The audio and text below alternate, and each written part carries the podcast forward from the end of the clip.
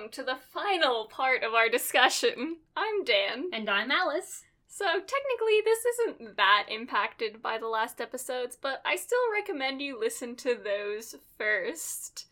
Also, all the other episodes of our Creation Story series for context.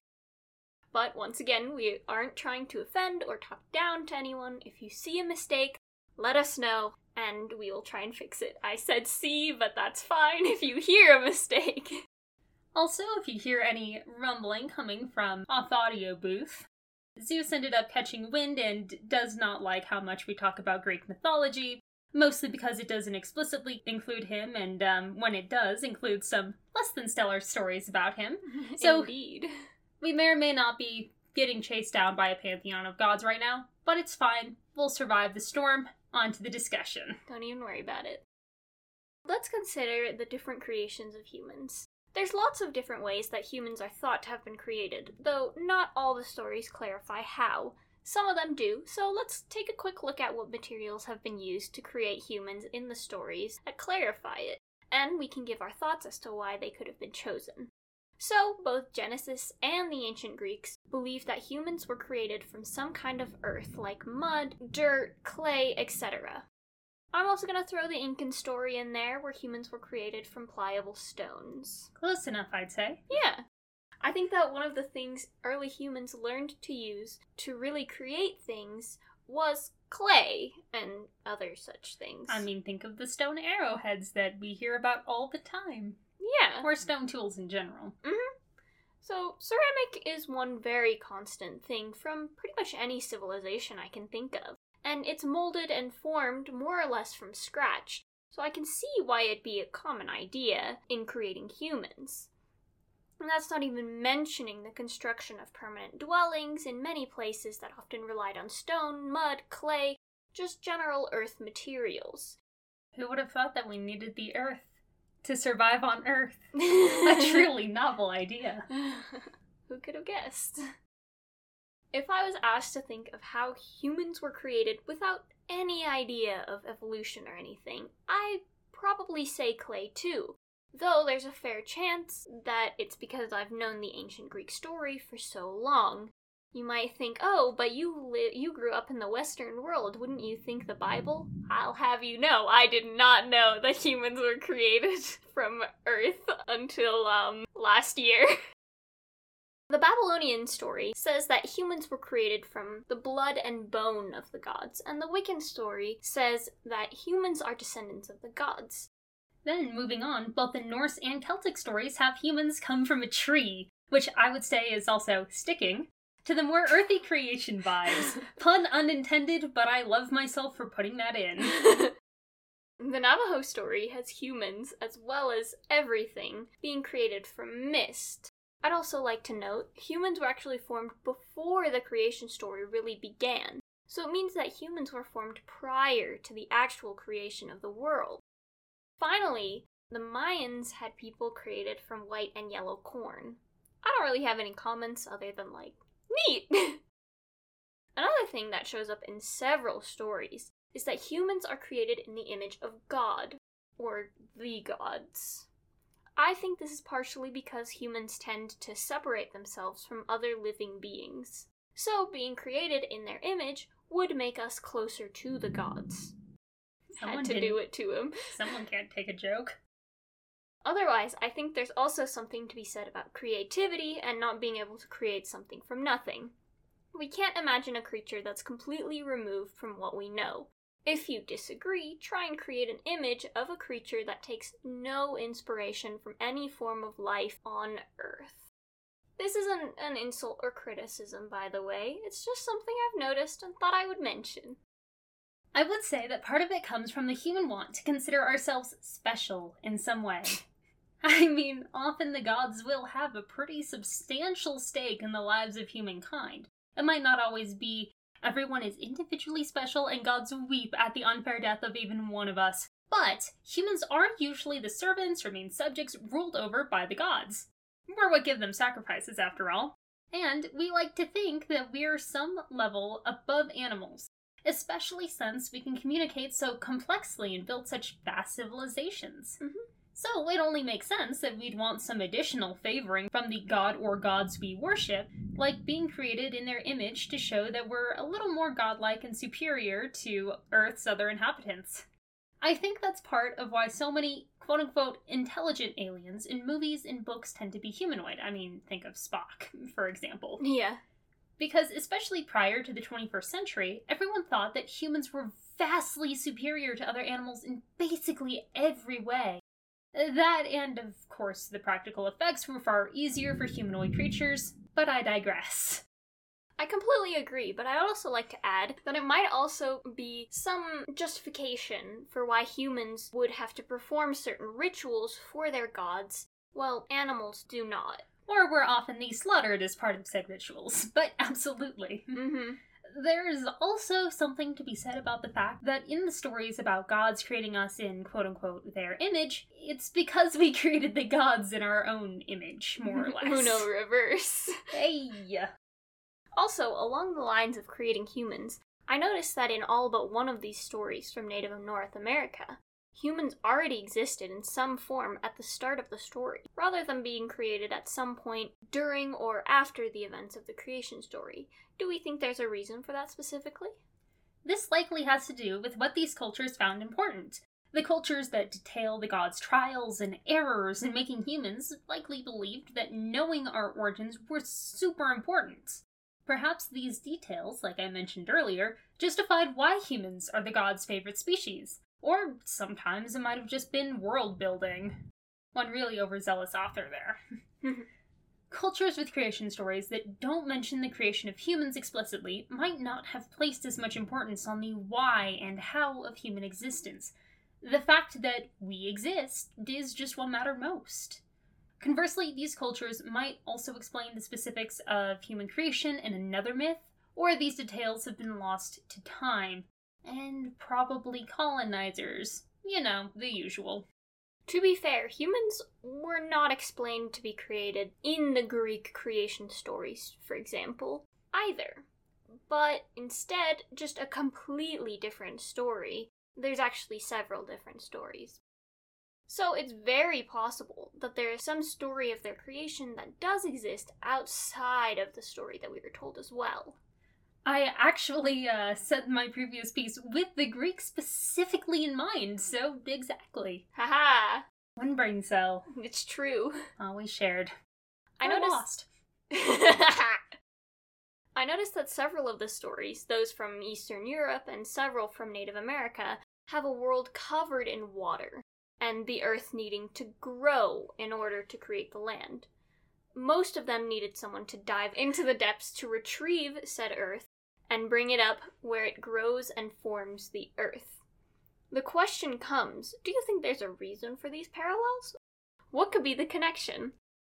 This is something we should definitely revisit later, actually, since we haven't looked into the stories from the areas between Eastern Europe and where there would be a land bridge to the Americas that allowed people to cross. To be honest, I personally feel the parallels are very pronounced, and I would be genuinely shocked if this was a complete coincidence. I definitely think that there was a lot of geographical inspiration and also, you know, shared cultures over trade routes. My guess for one of these reasons would be the prevalence of water in most cultures. I mean, rivers and oceans are everywhere. Mm-hmm. Having a pocket of land grow in the middle of a water world would be a convenient way to explain why, if you traveled far enough across a continent, you always ran into more uncrossable water, or at least uncrossable for the time. Mm-hmm. The whole "the world was first only water" thing probably originated with a handful of cultures that likely lived near an ocean or, at the time, uncrossable river. As cultures traded goods and ideas, and one civilization or region evolved and branched off into dozens of others, this quote-unquote water world idea was brought with and even came to influence landlocked regions. Or, that's my pet theory. That's a very good point, actually, especially since, for instance, the Egyptians believed that land started with a sole island that eventually grew in some way. I wasn't entirely clear on exactly how it did. But it did! Yeah, other than the creation of a god who was the personification of land. Maybe if he eats enough, the land grows. It's a whole thing. Another thing I remember you noticed was the prevalence of trees in several of the stories. Any specific thoughts on it? Trees do seem to have a variety of roles in creation stories. In the Iroquois story, for example, the tree doesn't really do much aside from bring dirt down with it, so a small role. But looking at the European myths, trees often formed humans, animals, and integral things to the world. Like in Celtic mythology, literally everything was crafted out of one very important tree, and then the rest of the trees came out of that one tree. Norse mythology had the world tree Yggdrasil. I believe that might be because just as Native Americans placed a lot of importance on animals, many Europeans placed importance on wood for providing, say, warmth, like fire, and, building shelters. The Navajo one also had one tree, and since it was one of the things that was brought over to the current world, and there's certain care for the tree there as well. I think it's possible that this comes from how important trees were, and are, for fire and in construction, and because they were important for teepees as well as more permanent settlements, such as the one in Chaco Canyon and in Mesa Verde in Native America. Not to mention in Europe and such, where a lot of homes and tools and boats and other things were built from wood that came from trees. In fact, Iceland used to be covered in trees, but is now essentially barren because of how important trees were. Easter Island had the same thing. Little lesson on sustainability, kids. I've got some great episodes about a related concept coming up very soon. And by very soon, I mean in 2 weeks from now. Wink, wink. The last common trend I want to bring up, after, trees being cool and important, fully agree, man, is that a lot of the creation stories have some form of reset button. In some stories, like the Celtic myth, there was a divine war that left only 2 humans alive to repopulate the earth, and half of the Native American stories mentioned some sort of humanoid race that predated us but was mostly destroyed, or at least on some other plane of existence. Adding on to that, every Middle Eastern religion we covered has some sort of separate reset button story later on, helmed by a wrathful god, and generally involving a flood. I wouldn't be surprised if the other European religions also have a similar myth, but I don't know off the top of my head. So aside from the likely cross-cultural influences and whatnot, looking at Celtic and Christian myths, any thoughts on this whole reset humanity thing and why it's so popular? I think that the concept of cleansing is very popular, since it gives the sort of idea that everything bad can be just washed away. Something that would be really ideal in a lot of ways, even now, to be honest. Sometimes I'm like, wow, that would kind of slap, lads. As for why flooding and such is truly so common, the vast majority of human settlements are set by bodies of water, as I mentioned earlier. Whether it be lakes, rivers, oceans, there's always some source of water nearby. Even in desert areas, they have ways of procuring water specifically, and they base a lot of infrastructure around it. For various reasons, just food, easy transportation, hydration, etc. Gee, who would have thought that settlements actually need to drink and eat things? We might need to base things off of things important to our lives. Who would have guessed? Is this where mythologies come from? I would have never thought. As you may imagine, these sort of areas flood. Water floods things? Oh, wow. Some areas had it worse than others. Babylon, for instance, was near the Tigris and Euphrates rivers, and those often flooded violently and dangerously. On the other hand, the Nile also flooded often, but on a set schedule, and the vast majority of the time is hardly anything to worry about. Rather, it was something to celebrate, since it helped their crops thrive. I'm seeing the beginning of 2 very different opinions on what water does and what flood stories might be like in these cultures. I think so, too.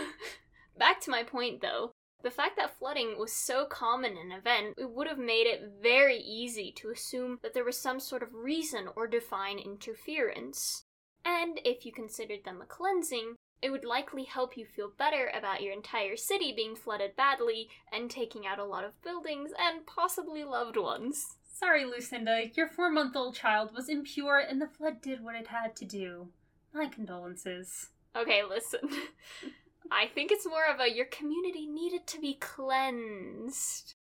But also, that was my first thought while I was saying that, too. Yeah, I would say that the whole community needing cleansing was 90% of the cases. But also, I was not passing up on that opportunity. I guess if you wanted to be more historically accurate with my statement, it would be, it's all for the cause, dear. Happened for a reason. Honestly, why we have mythology in the first place, to explain the reason why things happened. It's true. Regardless, the concept of one giant flood that destroyed everything in one go would not be a difficult or novel concept to come up with. Oh, definitely. To draw a comparison, flood stories are common for very similar reasons as to why watery chaos was commonly found within creation stories. Agree! To wrap things up, I wanted to mention that I noticed pretty much every culture has a creation story. Even with the rise of atheism, many people still have a creation story in theory of the Big Bang. What do you think this says about humans? Why do we want to know where we came from that bad? Honestly, I think it boils down to two reasons. Firstly, humans are naturally curious and seek explanations for basically everything. Science. Secondly, creating the world or universe is generally seen as the ultimate starting point for a mythology or story. Evidence to my first point about human curiosity and knowledge-seeking can basically be summarized by the history of science and philosophy. Woohoo! People in general just love explaining and organizing everything they possibly can, even if we don't necessarily agree on the specifics. Yeah. Gee, wonder why I'm going into science. Where do we come from, and why is the world the way that it is, are pretty universal questions. We often think that figuring out the specifics of our origins, from that of our species to our universe, will give us the answers to why things work the way they do now and what our future holds. Again, literally a lot of branches of science. To my second point, people and religions vary on how much they care about the specifics of the origin of the world and humans in general. Some are content with, there was a Big Bang, or one day a god popped into existence, did a bit of hand-waving, and voila! No. Meanwhile, others want to account for the backstory of every ocean and plant and star in the sky. The evidence for this variation is in the lengths of our creation story videos alone.